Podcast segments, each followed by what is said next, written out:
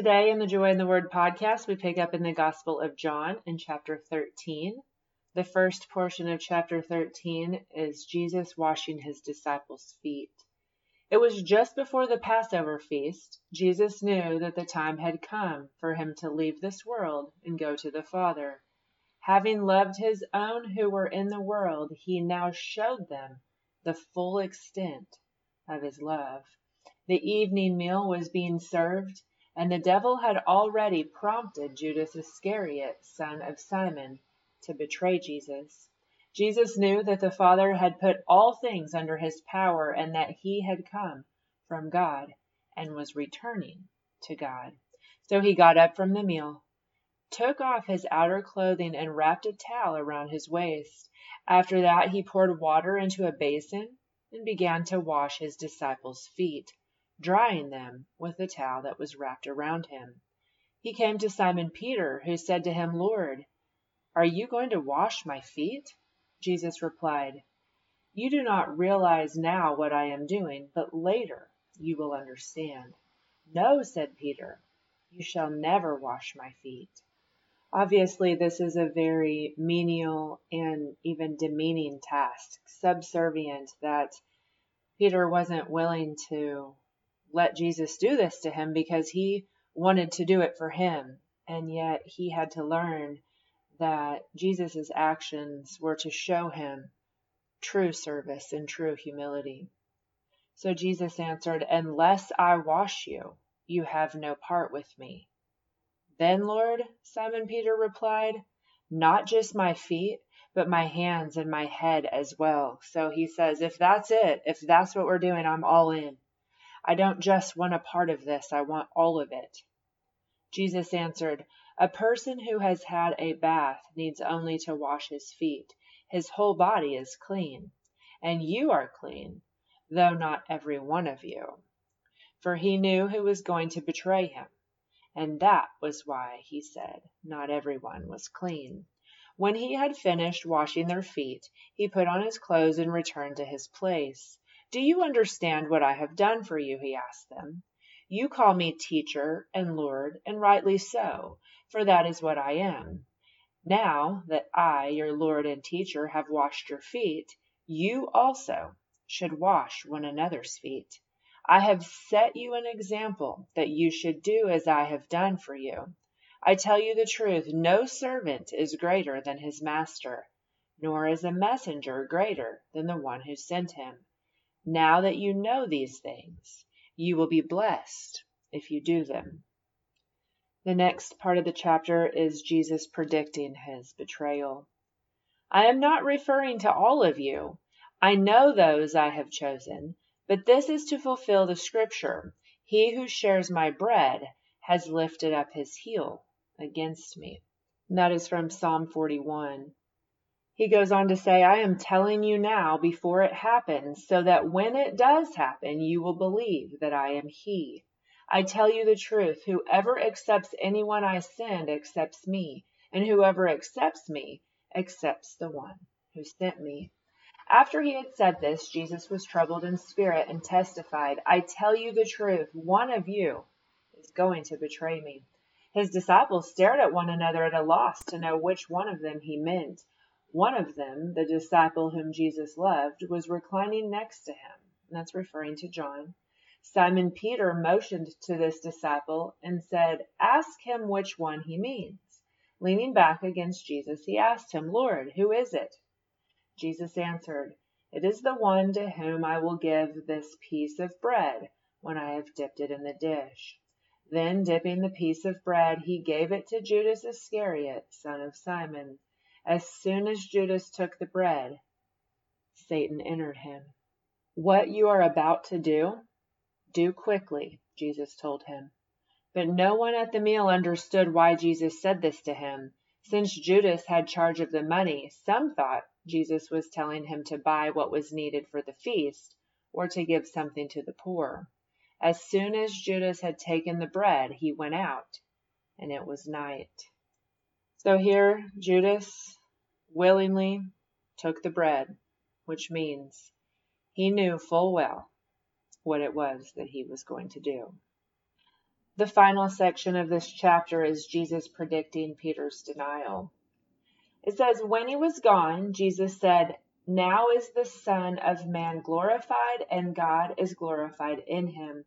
If God is glorified in him, God will glorify the Son in himself, and will glorify him at once. My children, I will be with you only a little longer. You will look for me, and just as I told the Jews, so now I tell you, where I am going, you cannot come. Jesus goes on to say, A new command I give you love one another as I have loved you. So you must love one another. By this, all men will know that you are my disciples, if you love one another. While this is an understanding of the law that was given in Leviticus, specifically in chapter 19, here Jesus is explaining our new standard, our new calling to love in a way that can only be understood when receiving the love that Jesus gives us. Simon Peter asks him, Lord, where are you going?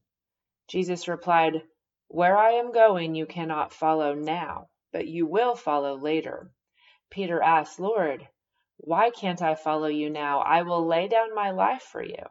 Then Jesus answered, Will you really lay down your life for me? I tell you the truth, before the rooster crows, you will disown me three times. Then, chapter 14, Jesus comforts his disciples Do not let your hearts be troubled. Trust in God. Trust also in me. In my Father's house are many rooms.